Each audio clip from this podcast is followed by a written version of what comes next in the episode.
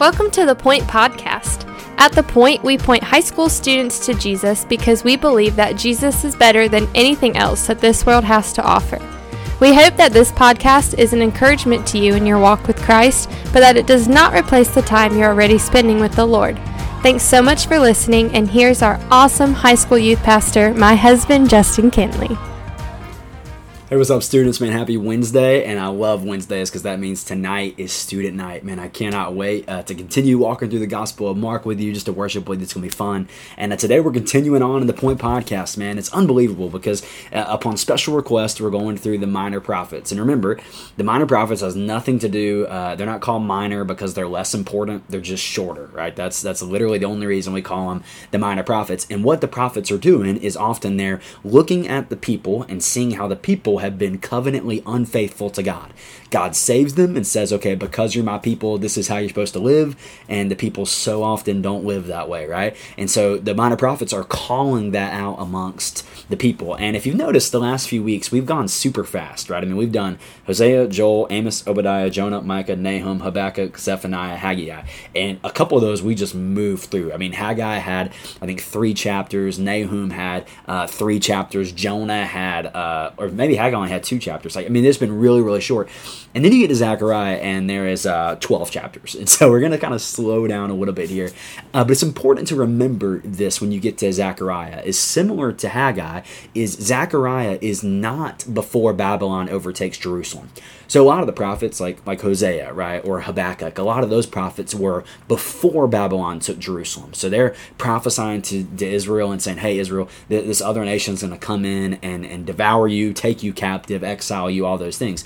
But Zechariah, similar to Haggai, takes place after the people have been allowed to come back home, and not everyone is back home yet, but a remnant is allowed to go back home to Jerusalem as well. And so it's in the rebuilding process of the city. And what, what we're going to see is um, Zechariah has a bunch of weird visions, uh, crazy dreams in his book that's that's pretty intense and pretty nuts. And so we're going to see those as we progress throughout the book, but and, and throughout his uh, prophecy. But today, I just want us to kick it off at verses one through six and what he's saying there. And um, it's pretty interesting what he says. So he's talking to people who are back in Jerusalem. They're back home. It's a small remnant of people.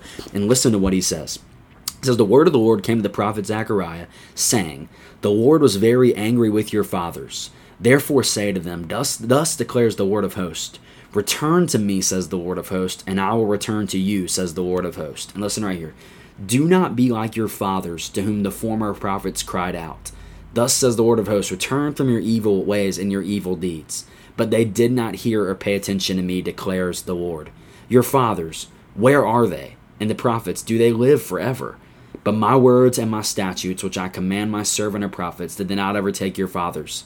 So they repented and said, As the Lord of hosts purposed to deal with us for our ways, indeed, so he has dealt with us. There, there's something pretty um, big here. As he's basically saying, Hey, look back to your fathers and don't be like them.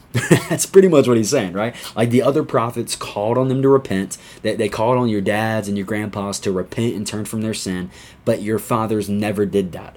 And Zechariah is looking at the people who are now kind of restarting Jerusalem back home and all these things.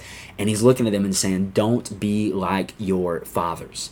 Now, here's the deal. We know that the Bible, especially new to the New Testament, and you think about Ephesians 5, that the structure of the home that God sets up is, is the husband is the leader of the home, uh, closely equated with his wife, right? The, the wife submits to the husband just as the church submits to, the, to, to Christ, and the husband leads the household just like Christ leads the church. It's a beautiful partnership that's happening there. And, and they are supposed to be the example for their kids, right? And so that's what's happening. But what happened for the people of Israel here is their fathers were not good examples, right? Their their fathers were not good examples in their homes. The fathers uh, led them away into idol worship. The fathers did not turn back to God, and so their fathers actually were the reason that they were in exile to begin with. And what's interesting here is Zechariah is saying, hey, look at your fathers and don't be like them don't make the same mistakes that they made. You, you, know, it's amazing to me when I when I read the Bible the the um, the emphasis that the Bible places on personal responsibility.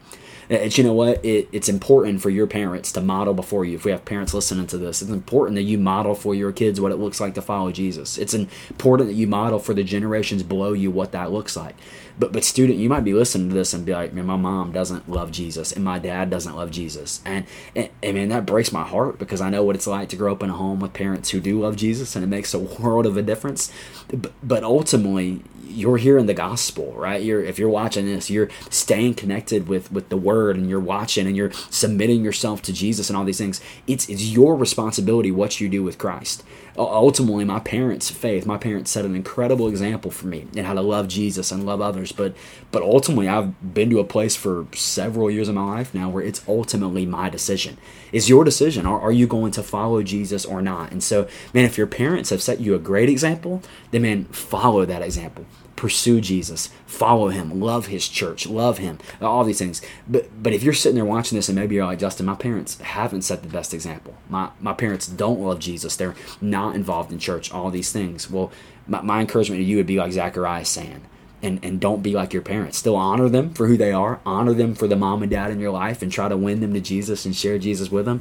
But, but ultimately, how are you going to follow Christ? How are you going to follow Jesus? And that's the question that Zechariah kicks off his prophecy with here. He says, I know your fathers didn't, but how are you going to do it? Don't be like your father. So, challenging word, but a good word for us today. So, I love you. I'm thankful for you. Can't wait to see you tonight uh, for Student Night. I'm so excited. Invite someone, bring someone with you. Thanks so much for listening. The Point is a ministry of First Baptist Church Indian Trail for high school students. We offer life groups every Sunday morning at 8, 9:30, and 11 o'clock and we meet on Wednesday nights at 6:15. For more information, you can go to our church's website at fbcit.org.